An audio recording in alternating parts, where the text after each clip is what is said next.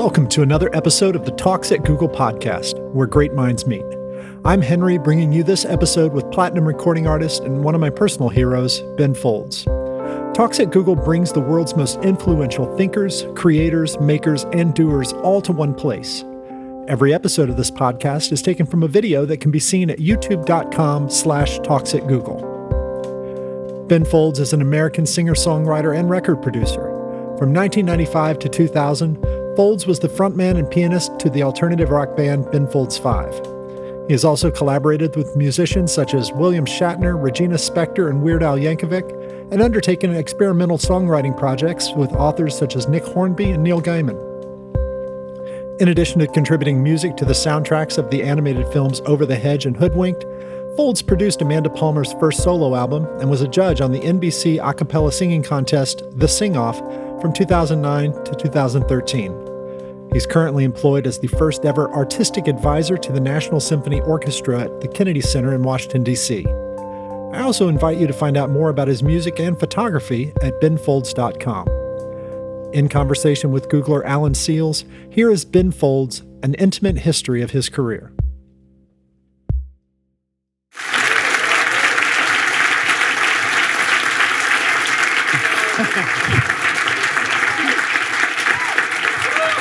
Hi. Good, good. Sit over here. Welcome to Google. Good to be here. Are you enjoying your, your Diet Cokes and, and snacks from our micro kitchens? Yeah, yeah, yeah. It's a good, good snack and a good cook. Yeah. born, born in North Carolina, in Winston-Salem. Um, I want to kind of start uh, at the beginning of, of your, your life before we get to the career to talk about a little bit of who you are as a person. Um, so you started playing piano at age nine. How did you? What did? When did you walk up to a piano and say, "This is what I want to do"?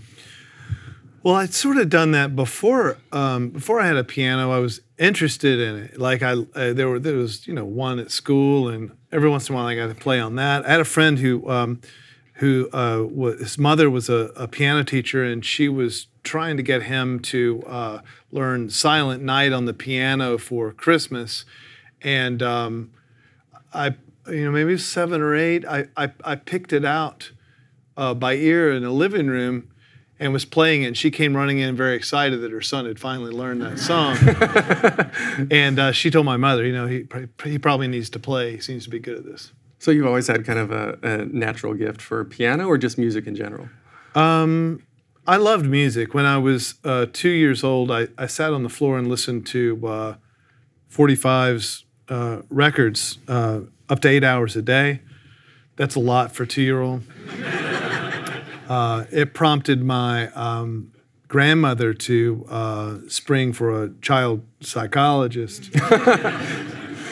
who confirmed that I was slow. I'm glad they got a laugh.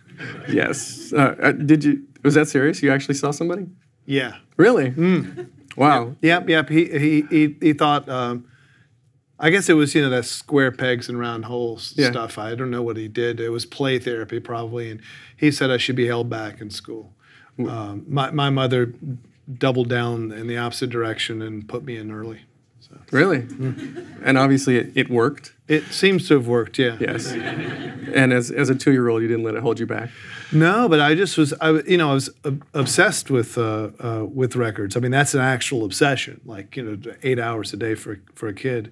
And uh, I'm I'm right now I'm finishing up my memoirs, and uh, and uh, yeah, I, I I I was spending some time uh, sort of remembering that and wondering if that I can remember so much from when I was two years old doesn't have to do, you know, it's possibly, the, it's possible it has to do with um, stimulation of the brain from music. Because, you know, my parents will say, uh, ah, you couldn't be remembering, you know, you couldn't remember two years old. But I'll tell them the, the, the house plan of the place that we lived in until we moved once a year. So at any year, I can I can tell them where all the rooms were. You know, for like if I'm two years old, I can remember where they put the Christmas tree and where the lights were and the room addition and where they had stuff stored. Is uh, I can remember it. It's good, and I'm not that damn smart. It's just that I I remember really early. Wow. Yeah, that if, if what you're obsessed with as a two-year-old is any indication of what my kids will be, they're going to be barnyard animals or or marbles, Yeah. basically.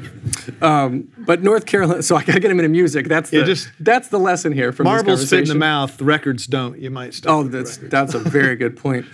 North Carolina itself isn't exactly known for producing a steady stream of mainstream artists. Hmm. Uh, how did you navigate the North Carolina scene and kind of get into the mainstream culture?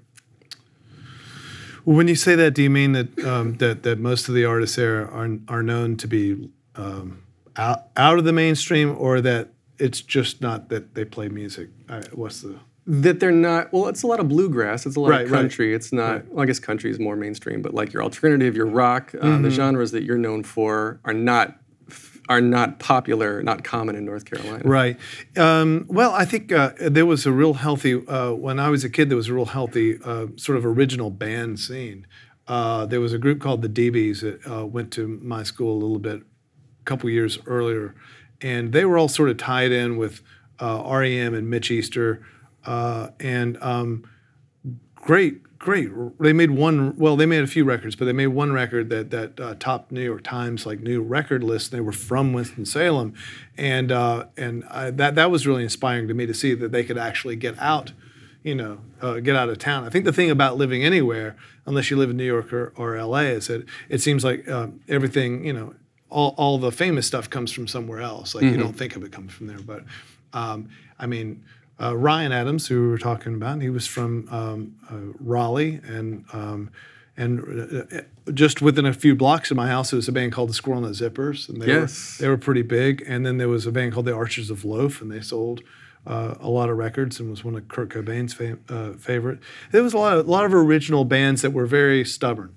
You know, they they weren't um, they weren't um, out to be mainstream. It was more sort of left of center. So walk me then through where you went uh, to form Ben Folds Five. Yeah, I had been in New York, um, and um, it was tough up here for me because I play piano.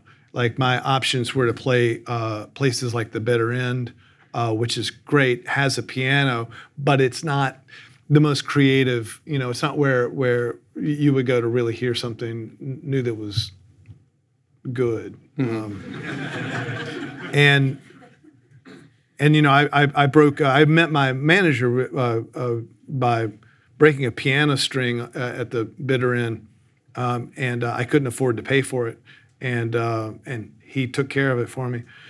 And then the next night I played a, a. I don't know if anyone remembers Cafe Sin-é, but that didn't have a piano, and so I had to play an electric one. And I always sucked on electric piano. So he told me, "You suck tonight." And I was like, "Great. Would you like to be my manager?" Um, but you also play drums and guitar, right? I mean, Yeah, yeah. I played yeah. drums, guitar. I started on the drums. I, I started thinking that I was going to be a um, uh, like a, a percussionist in an orchestra, a timpani, uh, timpanist, or, or a battery percussion. I thought that was what I was going to do um, with my life, and um, so I had Plan B as a piano player. But I, I had always written and made up my songs from a very young age. Before I was playing piano, I was making up songs, and so when I started playing piano, the piano wa promised to facilitate my ideas. Know, it took a long time because I mm-hmm. had to had to. You know, it's very frustrating having an idea that you know that you could play on the piano if you could only play it. So I had to learn how to play the piano.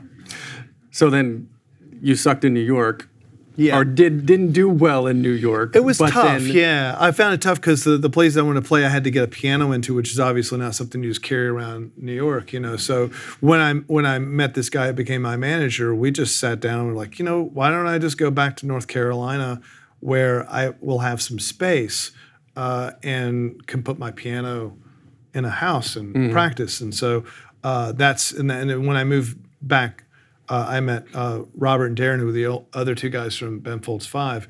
We met within a month, and we had a record out within a year. Uh, we just moved really quickly. So once I got there, things became very easy. I, I think in New York, it was always going to take a year for me to figure out how to, you know, do anything, like just get somewhere. Right. And when you met when you met the other two guys, uh, I guess how did the collaboration work? How did were you writing all the songs and they were adding music I'd to written it? I'd written everything that we put on the first record. Um, and I'd had that sort of in my back pocket for maybe up to 10 years. Uh, some, some of the songs on the first record I wrote when I was 18, 19 years old. And, um, and I, you know, I was waiting tables over most of my 20s. And um, so when we got together, we, at first we were going to just like do all new stuff. And then I think it just became obvious that a lot of these songs I had been sitting on for 10 years were kind of hard to beat quickly. Mm-hmm. So the first album is all like it usually is. It's all the al- all the songs that you had since you were uh, since the beginning, and then the second album, Whatever and Ever Amen, all had to be basically new stuff. So then that was like, you know, that that started a th- terrible habit of mine of writing in the studio. And it's a terrible habit. And you compose, but you compose uh, a lot of songs live during your concerts. Yeah. Do you have a, a, a track record of having um, things that you've done in the concerts make it make their way back onto recorded records? I have a couple times. Um, there, there are a couple notable ones uh, that are really close. Um, a, a, song called Cologne um, mm-hmm. was um, originally uh, freestyled on stage in Cologne as "Rock This Bitch" in Cologne, and it turned out to be kind of a sad, uh, soft song. It, it, it, came about because I was on drugs. Um, I, I was uh, I, had I had pneumonia and I was uh, taking a lot of uh, these codeine drops, and uh, I I didn't think they were doing anything. So the doctor said, you know, it takes six codeine drops and you'll stop coughing, and it didn't really work. So the next night in Cologne, I took like twenty. and so I was I was trying to freestyle a song, and all I could do was laugh. I could nothing. It was terrible. It was like total waste of everyone's time and money. And uh, after about five minutes, and you can find this on YouTube if you're really bored, but the first you know three five minutes is is terrible, and then all of a sudden something hit me, and I just it becomes this song Cologne, and it's about seventy five percent there freestyled. Like almost everything that's on the record, the chorus is a little different because mm-hmm. uh, I didn't want to say "rock this bitch" and Cologne for the chorus. But um, and there's another one called Effington, which was I'd say I don't know. How do you quantify those things? Eighty percent uh, uh, composed, uh, freestyle, um, and um, you, you usually usually they're not that tidy, you know. And I'll take an idea that came about um, at a show, often use that because I think that you're in a different headspace to sort of freestyle in front of an audience. You know, mm-hmm. usually if I've been playing for an hour, feel comfortable with the audience, and that's the point that I do it. That's a different headspace than sitting by yourself um, uh, and and writing. So I, have found a lot of good stuff has come that way. But recently, I was, I was thinking about this because there was a comedian in um, the UK. I guess he's famous. He had shit ton of followers, and uh, he accused me of ripping off one of my songs. Uh, and all these people were piling on. This is a couple years ago, and uh, and the person they said that I'd ripped off, I'd never heard of. So I went and listened to this person that I'd I'd ripped off, and um, I realized that the song that I had supposedly ripped off uh, was from way later than than when I had come up with it on stage. So I just went to YouTube, and I found when I freestyled it, and I sent it to this comedian. I was like, "Look, this is from 2011. I made most of this up on stage, so stop." and he's like, "Oh, sorry, mate." Yeah. So you you were many years with with Ben Folds Five, and then uh, can you talk about why you guys decided to go separate ways? Is that something you want to talk about?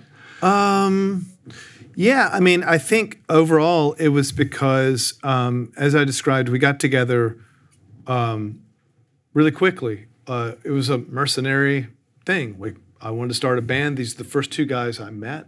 Uh, I didn't even hear them play when I committed to, to play in a band really? with them. I was just in that space. I was like, I got to get it done. I got to get it done. They looked like rock stars. I heard they were pretty good, and um, and you know we didn't have necessarily all that much in common. So it was six years of being, um, you know, in each other's back pockets financially. Uh, you know, you're living in a bus two inches from the other guy. We got along fine, but we just didn't have all that much in common. Yeah. And so I think after our third album, um, you know, al- although it wasn't a great commercial success, it was also not a great uh, critical success. Usually, you get one of the two. We didn't manage one of them, uh, and it just looked like, yeah, okay, well, this is probably, go, you know, we should probably sell while stocks are not as low as they will get, and so we just called it.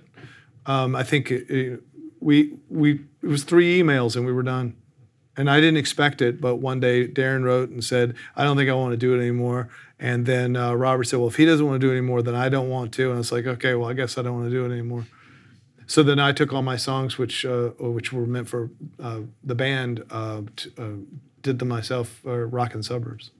And so Rockin' the Suburbs actually was released on 9/11, That's right.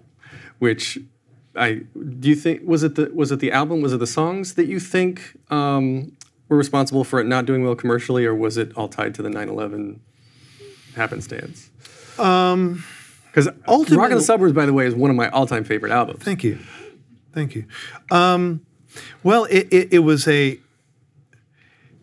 It didn't it didn't do well over its first year, but it had a it had an interesting way of hanging on for a long time, and it and um, and and so it's become kind of one of my, you know, if if I had to run out of a burning building with, you know, two albums to to my name, it would have to be Rockin' the Suburbs and the band's first album. I don't think I could have a career without either one of those. You know, like those are necessary for me to um, to exist. I think.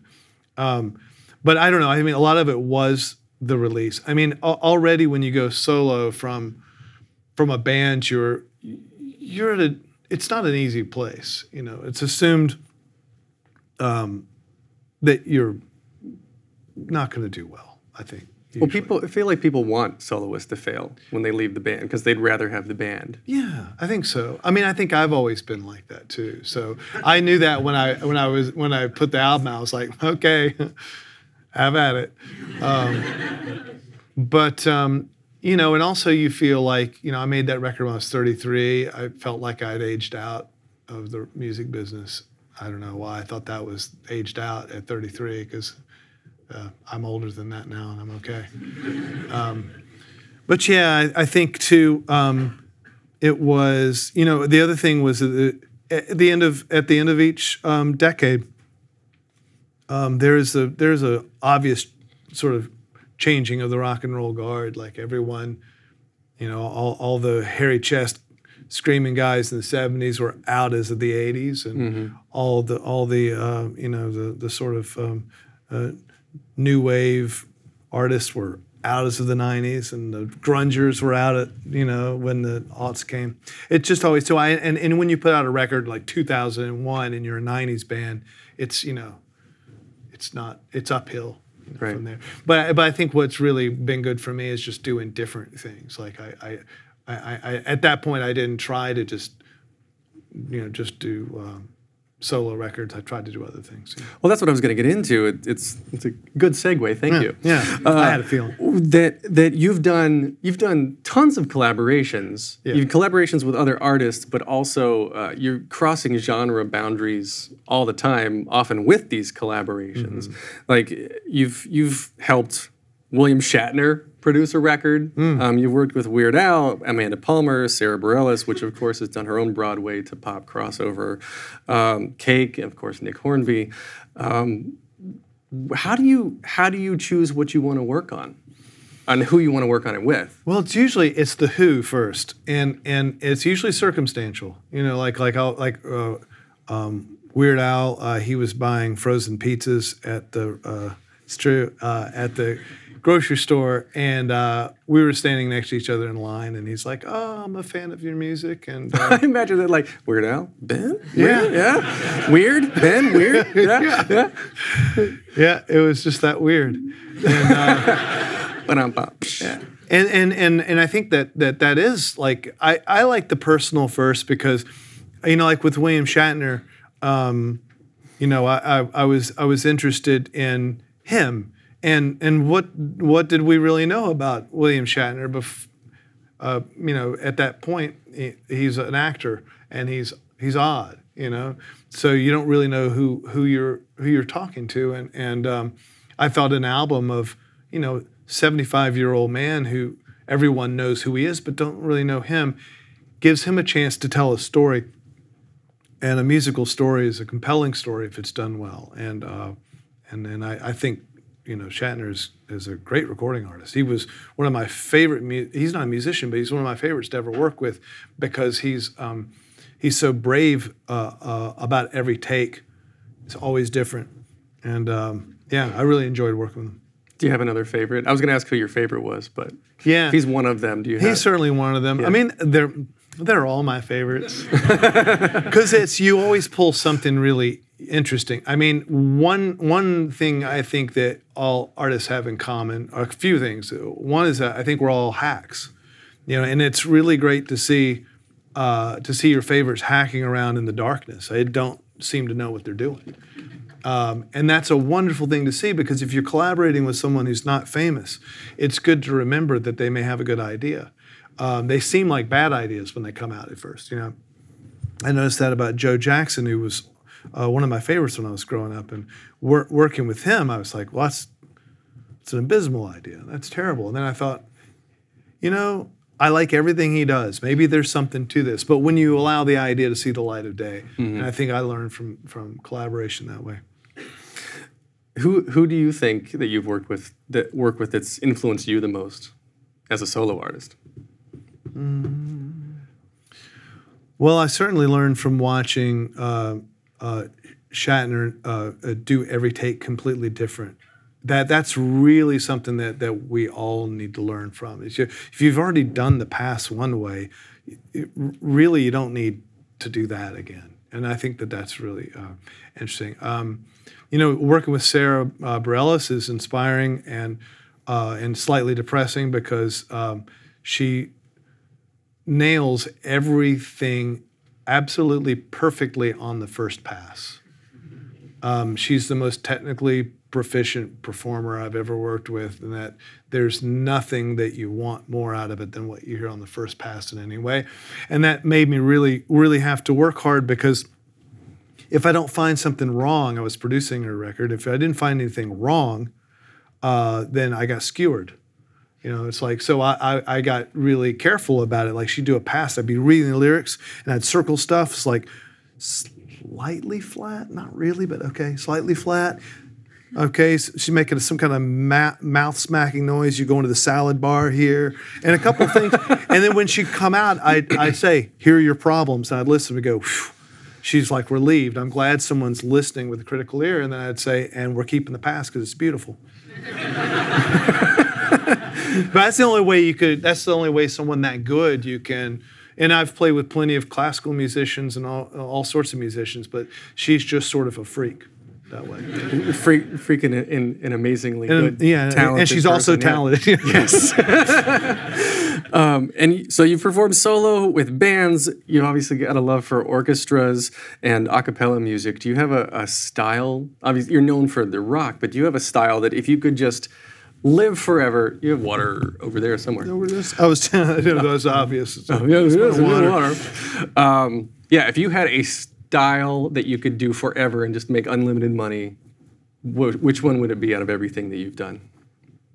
I'm still on the unlimited money part. I never thought about that. um, I, you know, I wouldn't. I don't have a favorite anything. I don't have a favorite style. I, I, I, I don't. I don't rage against style. I mean, like, I, I, I think it's cool because when I go to buy a record, I kind of like to know if it's a country record or jazz record. Like, I, I don't. I'm not one of those artists who's like, I can't be defined. But, but I do think that that that that not worrying about that and residing somewhere between them all is a nice place. So I, I like. I like being able to not worry about. And those are that's very low resolution creativity. If you're thinking about you've got five styles and and there's so much that falls between the crack of all of those. If you're just going to pick those five points and live inside it, I'm not sure how how that could happen. I, I made a, a a little single recently uh, for the Washington Post of all projects. I thought it was interesting because they w- wanted me to uh, uh, be a reporter as a songwriter, which I thought was fascinating. I liked the idea of doing that.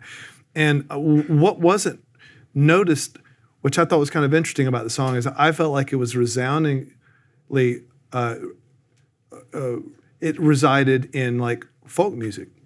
And no one said, most of the time I, I make something that, that I feel like is in a style, people will comment.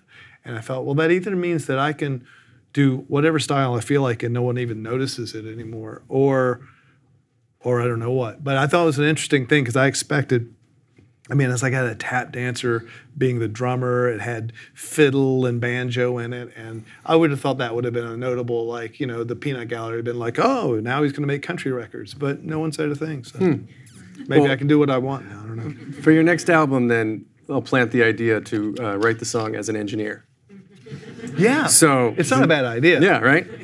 It's you can call it ones and zeros. There Yeah. you go. There's your title. That's pretty good. Um, in 2009, you were a judge on the Sing Off, um, and you also released Ben Folds Presents Acapella. Do you have a, a special place for acapella music? I was really, I mean, still am interested in it, but I my interest in a cappella was, you know, um, kind of self-centered because uh, they were uh, so many university a cappella groups were covering my music, and when I started, right, you know, a little bit before Ben Folds Five, my, my ambition was to be a songwriter that other people covered.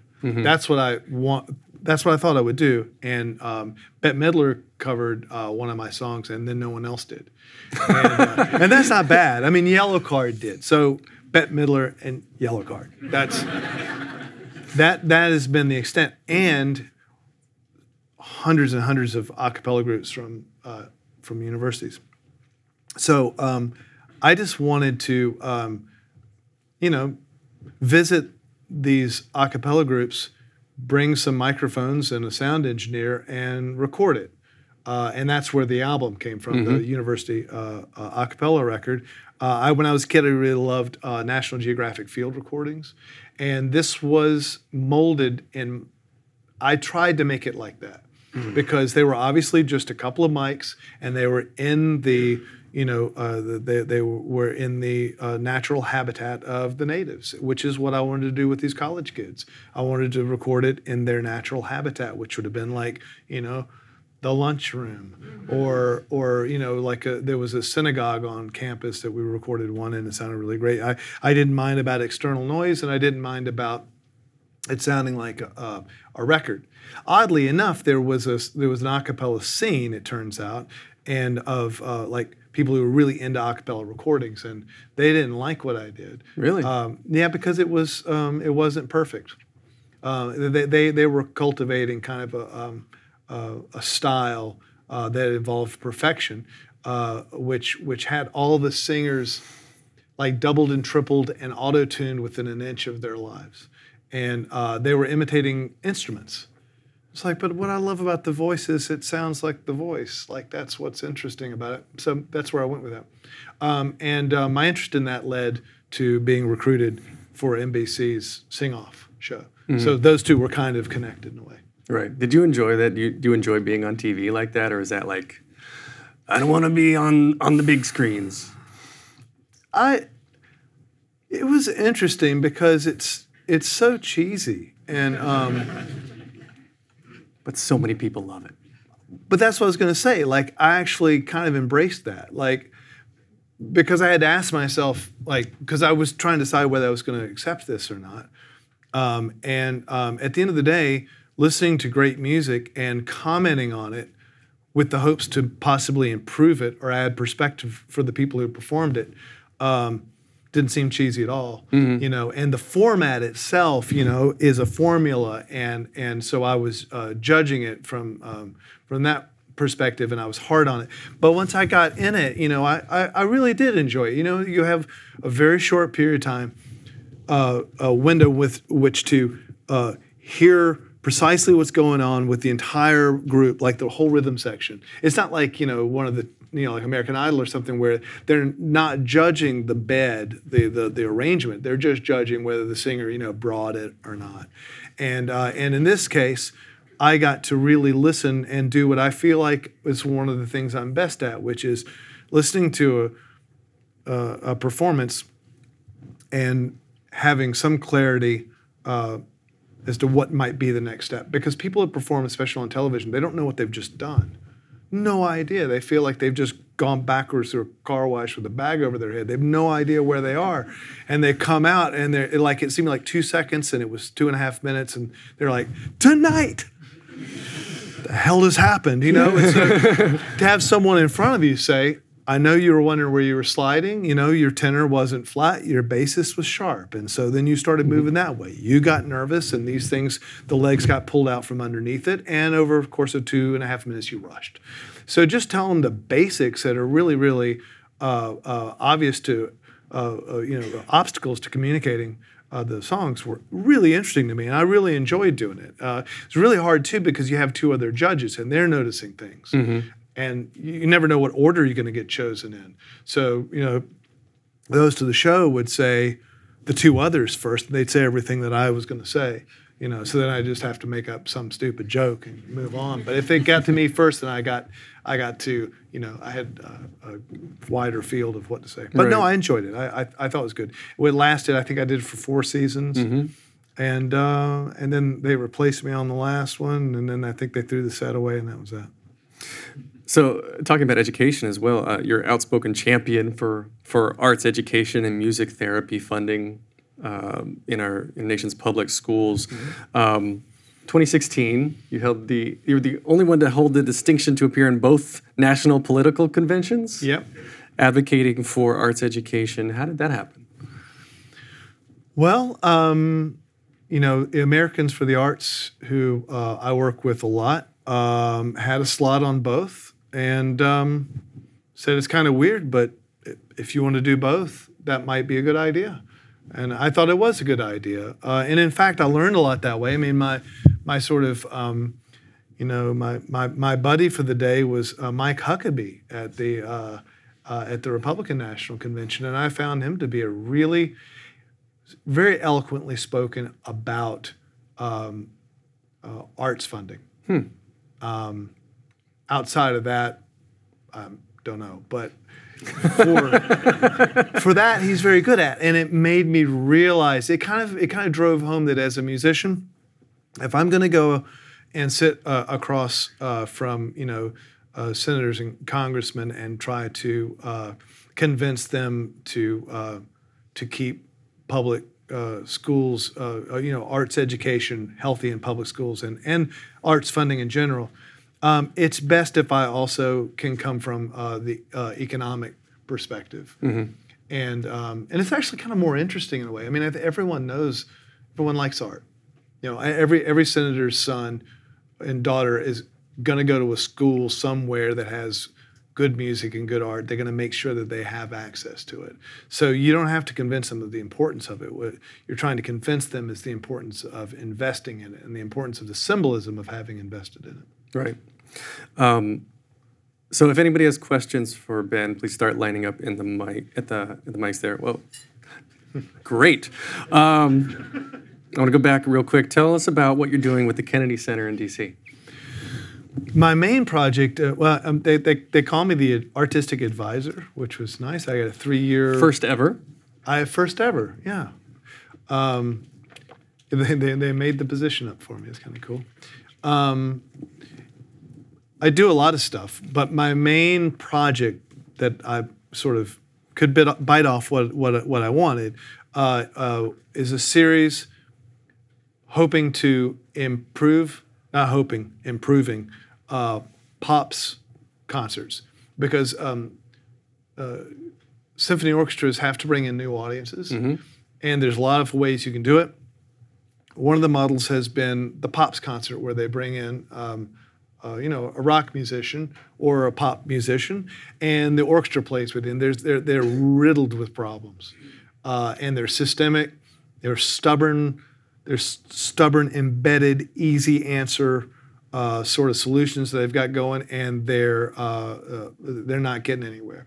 And so, what I've aimed to do is almost kind of create uh, you know, I have an experiment. I have the, a group that's willing to experiment. I've got their budget, and I've got all my rowdy rock friends like Sara Bareilles, who I can bring mm-hmm. in.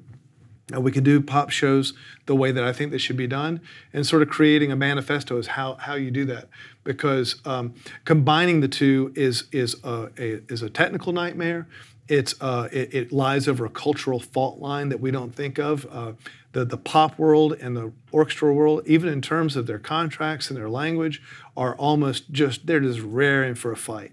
Like they really don't get along. And uh, so I felt like there there are enough cultural divides. Uh, uh, these days without having one be in music. So maybe maybe my job could be to sew those things together. And I think we've done a lot of really good stuff. Uh, the shows are, are, are working. Yeah, they're they're on YouTube. I've wa- I watched a few, and I also watched a clip of you composing a, a full orchestral piece in under ten minutes. Yeah. Which li- live, just like he rocks this bitch in his concerts, he's he rocked the uh, the orchestra, rocked the bitch of the orchestra, I guess. Yeah, yeah, yeah. yeah, it was crazy. What you read? Um, you read something from the program about like emergency exits are to be used in case of fire only, or whatever it was, or the lyrics. Yeah, yeah. Yeah, it was incredible.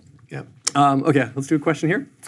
Uh, hi. Um, I, I really, really like your music, Thank you. but your lyrics. Um, are terrible. I, so that's actually what I'm going to ask. I, I don't think they're terrible, but uh, I wonder if they are you, always, and or, or when they're not, and and when they are about you and your life, is it true? it's either true or sometimes it's not true. Next question. Yeah. and but it's always something that I'm interested in. Uh, I, I I think when it comes to to to, to lyrics, um, you know, the the things that that we notice that are observations, and when they're observations, I feel like if you follow those really uh, uh, faithfully to uh, when they occur to you, uh, a picture forms. That's an it is a picture of you, but but you know if if an event occurs and I'm going to like like I just did with the Washington Post piece. If, if something happens, and I'm going to uh, relay that in song, um, your problem is is that you know just your uh, uh, the the real estate for your the syllables involved is really limited. You know, like like you've got three minutes and you're expected to uh, to rhyme and you're expected for it to be iambic pentameter sometimes and the cadences is difficult. So you have to cheat with the lyric. You know, um, you have to do things that that put that put the listener in that place. So uh, I have a song about my father dying. He's still alive, uh, uh, but the song isn't necessarily about that. Uh, but it's about the feeling of that, and it needed to sound literal for me to be able to extract the the abstract uh, uh, part of it. So all that to say, there's always something of me in it. There's always something that that I'm very interested in or want to say. Probably it is about myself, but often I'll make up a complete uh, false scenario in order to get it across. One thing I, I would say is, is that I think it's it's a fascinating uh, and, and really interesting um, opportunity for a, a rock lyricist, especially in the U.S. Uh, our culture here, uh, we kind of expect our writers, our rock writers, to be singing the truth. You know, if if if Bruce Springsteen says something about starting his car, breaking up with his girlfriend, going to the Badlands, whatever, you kind of expect there's some truth in it, you know? But if David Bowie sings about going to Mars, we can guess that that's probably not true. And you know, the the thing is is that uh, in America we like our songwriters to be like have credibility to what it is that they've said, and I love exploiting that by saying things that aren't true but sound like they could be true. I like that. Yeah. Yeah, question over here. Uh, hey, thank you so much for coming today. Um, Yeah, my name is actually also Ben, so I've always felt a special connection. Yeah, Is it spelled the same way? Yeah. um, so there's that saying that um, good artists borrow and great artists steal. And there's a lot of I musicians. steal all the time. there's a lot of musicians that get accused of theft or ripoffs, like even like Led Zeppelin's "Stairway to Heaven." Um, do you think there's a concrete distinction between what constitutes a ripoff, what constitutes a remix, and what is truly original work? Well, there are certainly a lot of musicologists that, um, you know, uh, the guys that are brought in to, you know, to, to these um, lawsuits that, that have parameters about it. And um, the risk of sounding kind of rude because I don't mean it like that, but I literally don't care. Uh, because I've had people rip me off before, and I can I can like really close, and I can safely say I I just was flattered. That was all.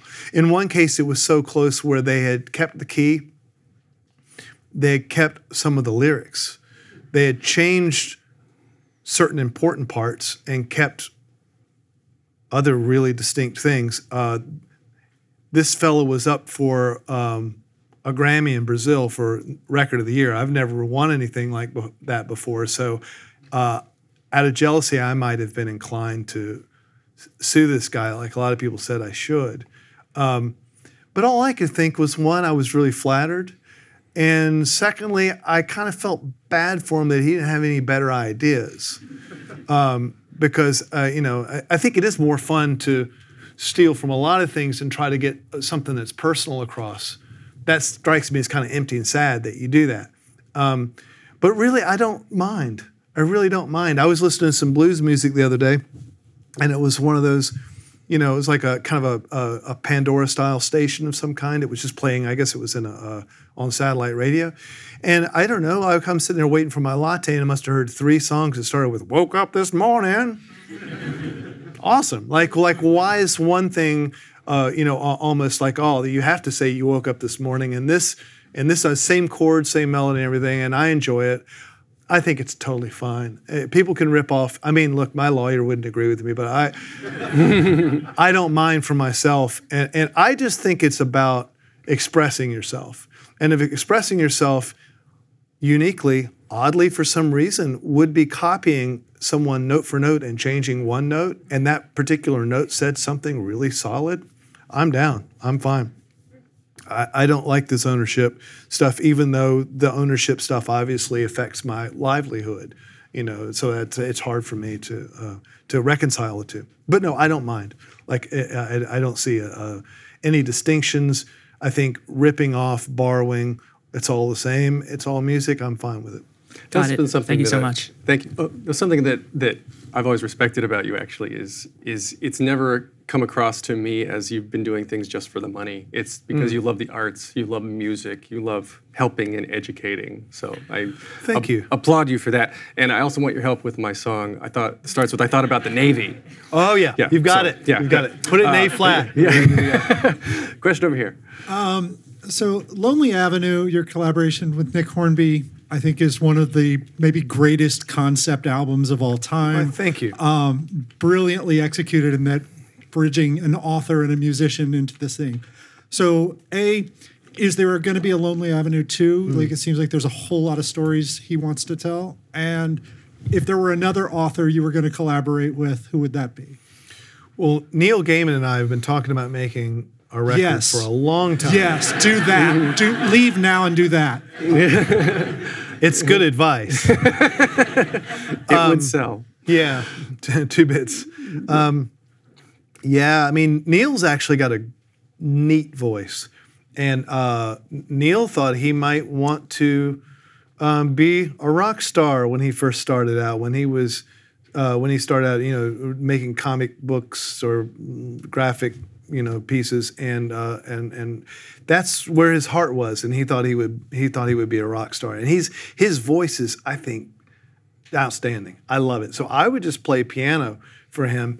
We'd write the songs together.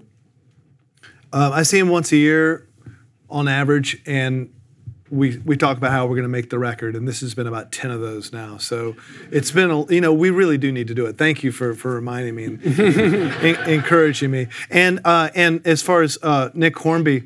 You know, it's the same with us. We, we, we, we, we talk a lot about making another thing. I think the, the we felt like the next step would be to make a musical, uh, and and so you know we've we've been procrastinating on that for for some time.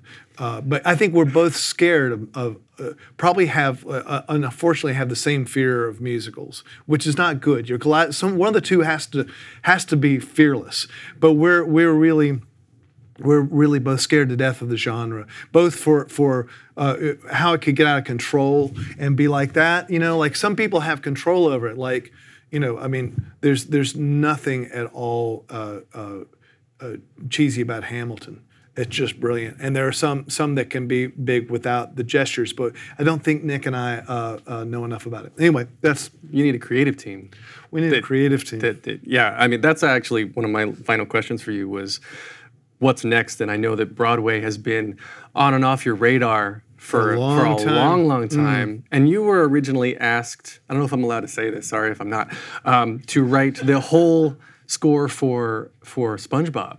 yeah, SpongeBob SquarePants, the musical, which Yeah. just recently closed. That would have been a completely different musical. I know. Why did you not want to get into that at the time? That was one of many I've been approached with. Um, it it looked. I mean, I liked SpongeBob and everything, and those guys are they're they're hip. Like they get it. They. Uh, I don't know. I mean, it has to really be something that resonates um, with me. That's all. I don't know. I don't know what it's going to take, but something. I mean, it, the the whole. Uh, I think the first, the first. You know, I've had lunch meetings with them all since like 1997. You know, like like I've been thinking about this for a long time. Mm-hmm. And I think the longer it goes and the more choices I get, the less likely it is I'll ever do it. Because if I just walked into town as a 20 something and I got any one of these offers I've ever gotten, I would put everything into making that musical. But then you're like, well, that that guy's pretty good and that woman's pretty good and that was a great musical and I really like this one. I don't know anymore. I'm just totally get- confused. You got to find a producer, a set of producers that's gonna like light a fire under your ass. How many people here want to see him write Broadway? Yeah, yeah. It's a couple people. A couple people. So we're running short on time. So let's uh, quick questions. Yeah. Yeah, I think it's a quick one. So I'm a big fan of the show You're the Worst, and in Oh, awesome. particular your performance on the show. And I'm just curious, like how you ended up there, and any sneak peeks into the next season. Are you alive? Has the has the last one that we filmed come out? Oh. uh, I did another one. I'm sure they don't mind me saying that. I, I- I, I think it's towards the end of the season. And um, yeah, I still have a pulse in this one. And uh, we've also talked about if it ever goes further, how close we can get to mean like not being alive. Um, but they, for anyone that doesn't know, they, they just turned my, my character into some guy who moved straight from North Carolina, where I'm really from, to LA, is very jealous that Moby is recognized and I'm not. and uh, and I'm just really impressed with mixed drinks. The weird thing about that is is it's just this sort of he creates this weird little world where um, for some reason they don't have mixed drinks in North Carolina. I'm like, wow, you can get alcohol here, and I just drink everything. Yeah, this next one we went crazy. Yeah, yeah, it's, it's fun. Thanks for watching. I, I enjoy. I had I had a kid the other day, um, uh, or, ordering coffee, and she goes. Are you the guy that plays Ben Folds on You're the Worst? That's me. it's the best way to get recognized. Yeah. Over here. Another Ben over here. Hello. Um, Are you Ben? I'm also a Ben. I think most of your fans are named Ben, apparently. awesome. Uh, I actually have two questions at a time. It's short. Maybe you can choose one or combine them into one mega answer of some sort. Um, one question is that you're one of the few people that's been on the radio for the last 30 years who knows lots of chords and hmm. jazz chords and knows how to drive from reverse to a chorus. How do you feel that pop music has sort of left all these different chords hmm. behind? And Yeah. Most songs have one repeating chord progression. Number two, quite different. I always admired that when you sang, it felt like it was actually you, like your hmm. voice, a part of your talking, but on notes. How did you find your singing voice? Well, thanks. I think those are two like really neat uh, um, points about music in general. The the singing thing is that I didn't think I was going to be a singer. I thought I would write songs for other people. So the bands that I played in to begin with, I made sure I was, you know, they had singers. Like I always, you know, played in various bands, and we'd always one or two of the guys in the band would have great voices, and they would do singery things. Like they sang loudly, they used vibrato, they did little riffs and stuff, and. I, I thought that would be a good thing. You know, like I hear the song in my head and I think, oh, this if this has a great singer, then that'll be a great thing. Uh, but it, it wasn't that satisfying to hear them do that. I would make tapes for them where I would say, here's how the song goes. And the song uh, would just be humbly sp- speak singing would would be it. And I think that the the recordings started showing themselves to be a lot more interesting than what we were coming up with. And so I would try to get the singers to not sing, you know, to speak on pitches. I also had uh, sort of a um, um, a little bit of a piano mentor for about a, a, year at school. I wasn't majoring in piano, but for one one year uh, before this guy retired, he gave me a full scholarship to just study piano with him. Uh, and most of the time we didn't study piano; we just talked about music. And he asked me if I'd considered how great this guy he had just heard. He goes, I recently heard a young man by the name of Eric Clapton. Have you heard of him? I was like, Yeah, I've heard of Eric Clapton. and, and, and, and he said, He seems to me to speak on pitches, which is interesting because it gives more weight to the things that he's singing about.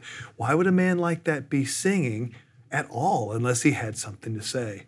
And I thought that's kind of interesting. And I think that those things, I adopted those things.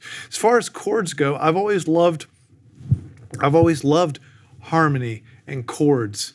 And, um, you know, it can be its own um, puzzle, you know, uh, the harmony and moving, moving, even moving key centers, and they mean different things. And, and um, I, I think that rock and roll music has, sort of like with the voice, uh, there can be an assumption that someone who just plays one chord must have more to say and that by distracting yourself with uh, you know th- the frivolity of you know trying to drive yourself through different key centers and like you know like you like you're you're making music into a Rubik's cube somehow or you're you're um, uh, uh, it's too much ornamentation.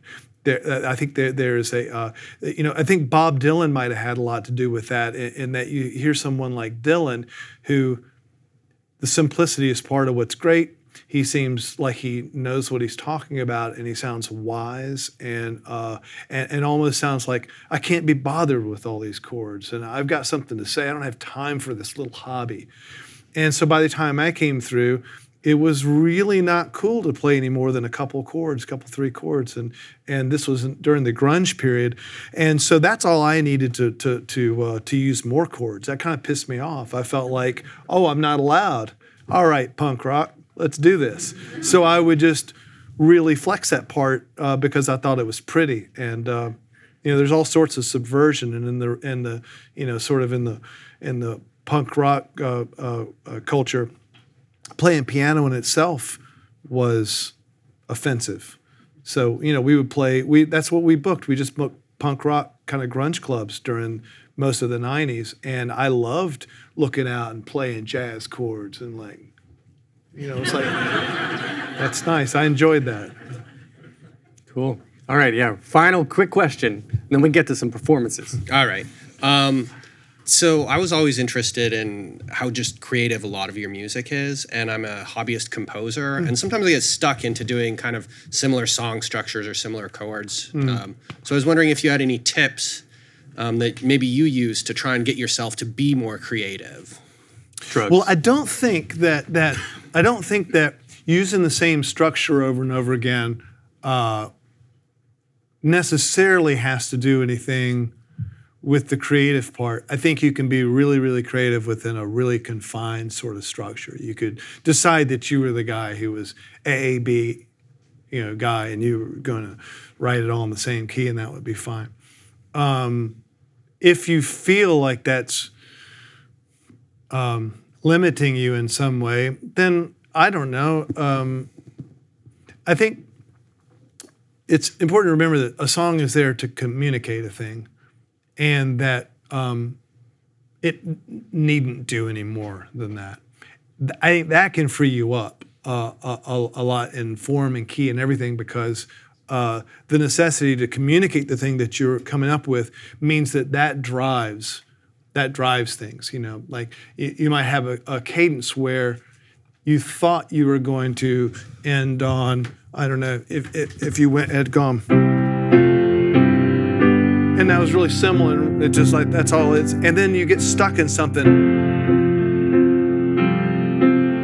way too long. There's something complicated about that, but the fact that you got stuck in it so long says something about how you were stuck in your life or your or your ideas or the way you felt about it, or that you were scared to progress in your life, or you were scared of what's next, or you just you know you you were, you were high and you couldn't remember the next chord. Who knows what it might be? But if always your your um, um, that was really nothing to have. I shouldn't even play that. Um, I think that's the first thing. Is like always. How do you feel? How does this moment feel? How can you get that across? Uh, then, if you need more vocabulary, you'll find it. If you can't find the word, doesn't come out, then you know that's when you reach for the thesaurus. You know, like you think about those things, and and I think the same is is true of song structure. I always like to play with song structure. I, I like to question it too much. So while I'm writing, it's always uh, a concern of mine that it doesn't have the same uh, structure. And a lot of times I find that the the sort of the effect that the song was having on me emotionally before I messed with it so much was there. And then I messed with it and tried to do something odd with it. So what I do then, because I, am not getting the chill at that point, or I'm not hearing applause in the back of my head uh, at the end of the song, it's not doing the thing.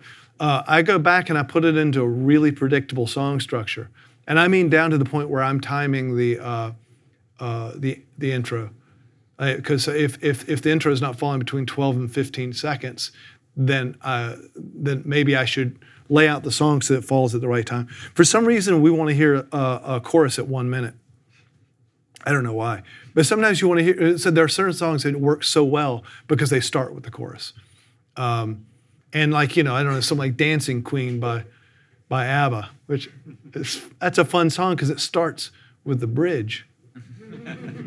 you can dance. You, and it's like you like you like the party was just going, and then the, the doors open and you were in it, you know. And there's something really compelling about that. You know, that's when you mess with form Otherwise, I think the form can be your friend. That's as much as I. That's my whole upload on form there. That's so, great. Yeah. Thanks. So yeah, well, we're out of time. We'll wrap it up and then give us a couple songs. But when is your book coming out? Real quick, and plug that. Yeah, right now I'm in this um, the the hell of editing it, which I didn't really think about that part. um, it should come out in September next year. Great. Everyone, September 2019, buy the book. And then uh, we didn't get into photography. You're an amazing photographer, Don't which uh, we can see on benfolds.com, online. Get your music. You're on Instagram up here, Merkin Pianist. Uh, and then, of course, I'll keep an eye out for you on the Broadway stage. it's gonna happen, man. At some it's point, gotta happen. I'll make one at some point. All right. How do you uh, how do you want everyone to ask you what songs to play? Shout Politely. it out. Paper airplane. Okay, Uh, those are the three. Oh wait, you got a you got an actual paper airplane. Oh, There you go. if it's something I don't want to play, then that's it. Okay, all right. yeah, see, I did this whole tour, uh, the paper airplane request tour, and I found two distinct camps. Uh, either they're, well, maybe three. They're either the songs that everyone knows they're the most popular, which makes sense for a request. Or there's a type where they're trying to fool me and find something on the internet that I wrote when I was 16. That, and then, of course, uh, depending on where you play, it's a lot of people want to hear Piano Man.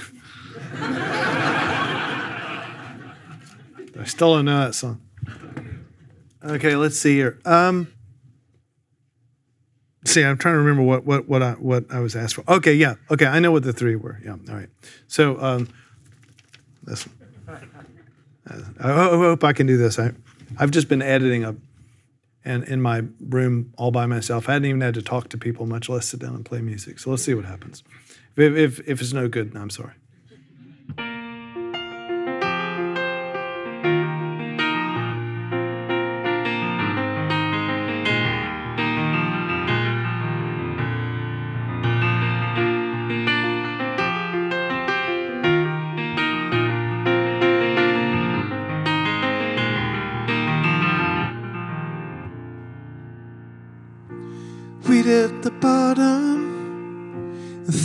Was my fault. In a way, I guess it was.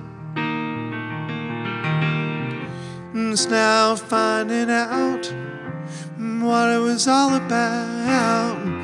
We moved to the west coast, away from everyone. She never told me that you called. Back when I was still, I was still in love. Till I opened my eyes, walked out the door, and the clouds came tumbling down. And it's bye bye, goodbye. I tried. And I just did it wrong, trying to make it right. Had to leave myself behind. I've been flying high all night. So come pick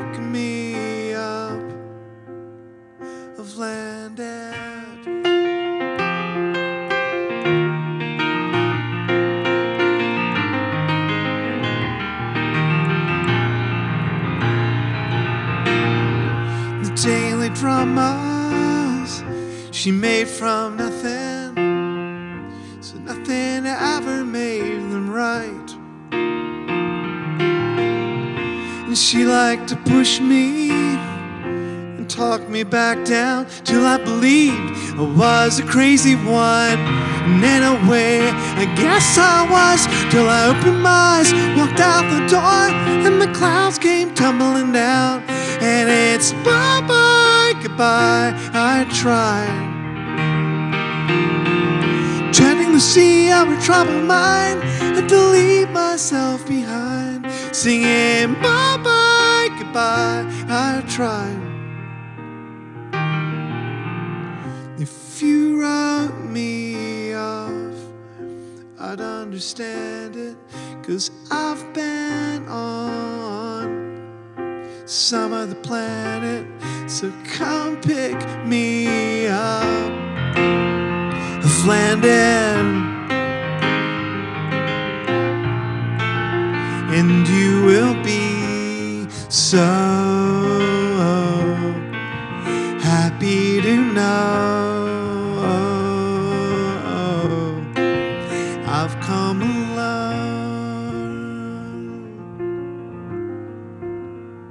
It's over.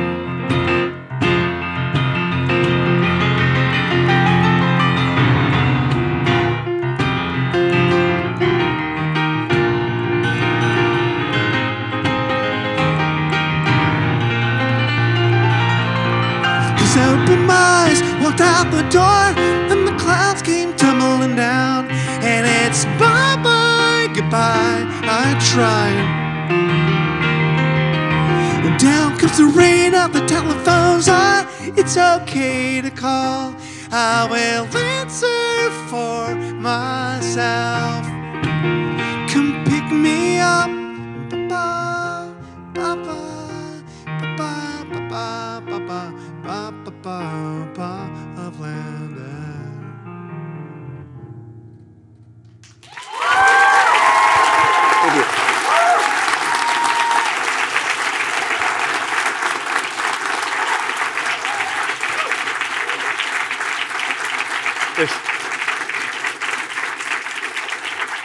something funny about something funny about playing where no matter which way I look, I see me. it's like, and and then right in front of me, it's like there's a a screen of of me now, just sort of mocking my looks. All right, I'll try this one. Some two people asked for it. One I would have ignored uh, because I don't I don't play it that often, and there's a middle part, and I don't know if I can remember it. We'll find out. I always said, said I, hate when I play with, by the way, with musicians who make disclaimers, and I've made two of them, so I smack myself.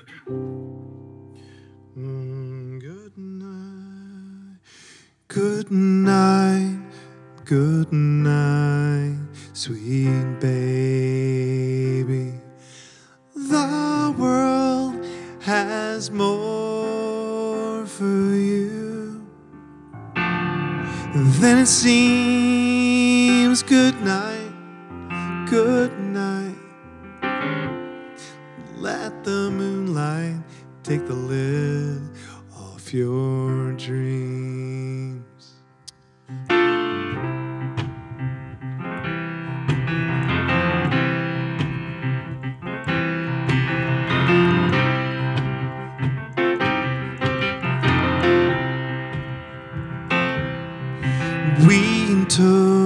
A small flight in the middle of the night from one tiny place to another.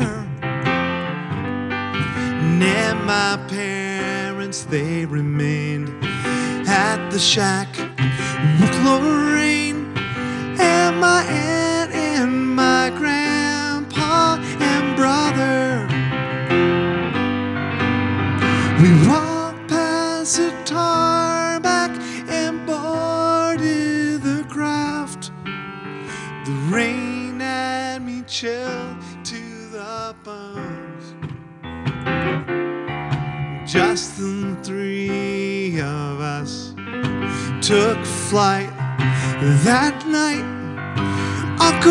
Richard, me and James Earl Jones.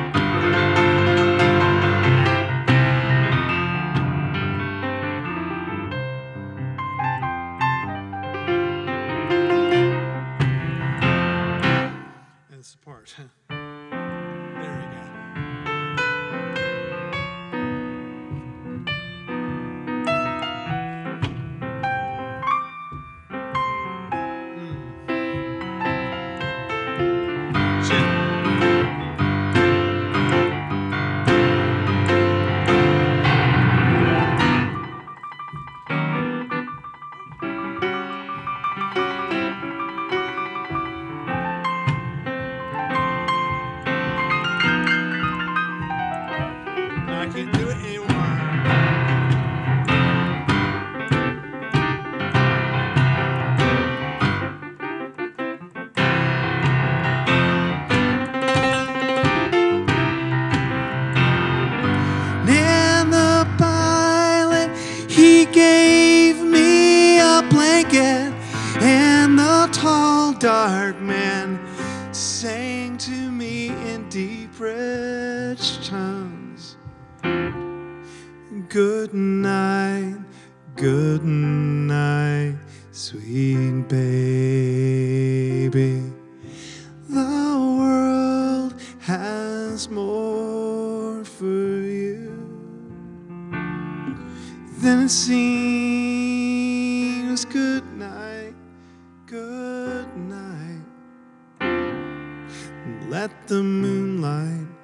take the lid off your dreams. Thank you.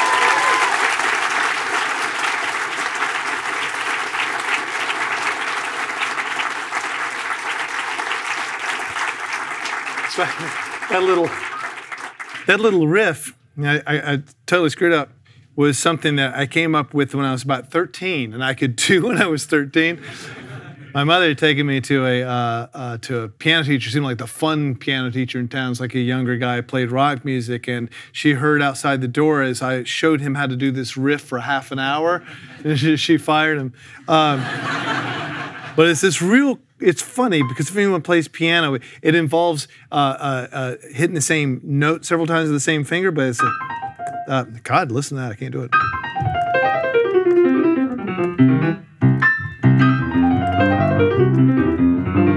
That's what I was doing at 13, and I. Okay. Anyway, all right. Next, thank you. And this one by request as well. And I guess that's the third one. The last one, I'm not going to count the riff. Kids, that's for free. Well, I thought about the army. Dad said, son, you're oh so high. Can you say fuck over this? That's good. Well, I thought about the army. Son, you're fucking high. And I thought, yeah, there's a first for everything. So I took my old man's advice. Three sad semesters. It was only 15 grand. Spent in bed, I thought about the army. I dropped out, I joined a band instead.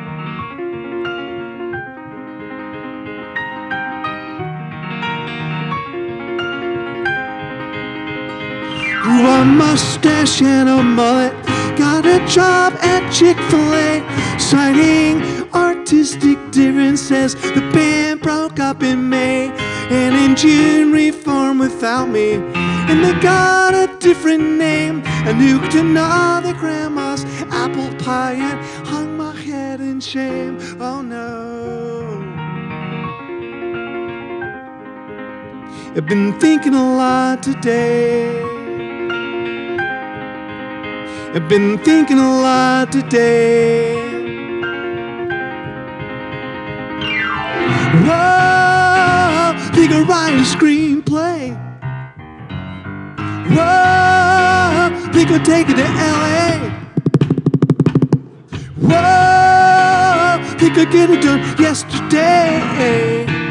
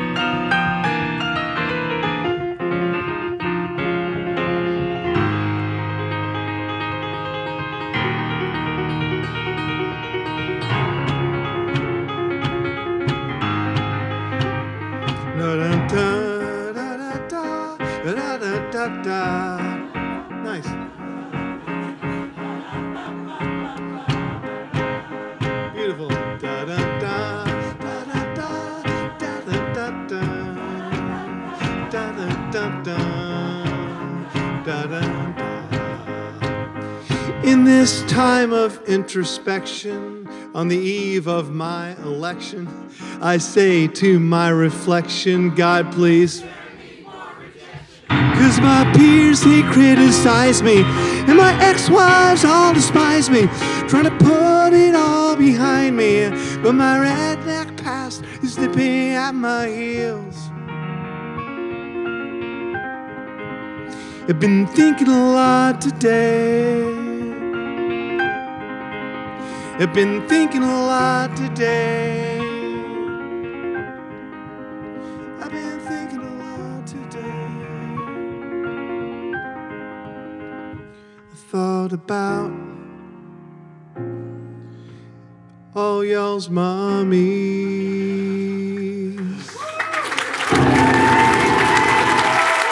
Thank you very much. Keep it going. Thank you. That was wonderful. Thank you very So much. good. Thank you.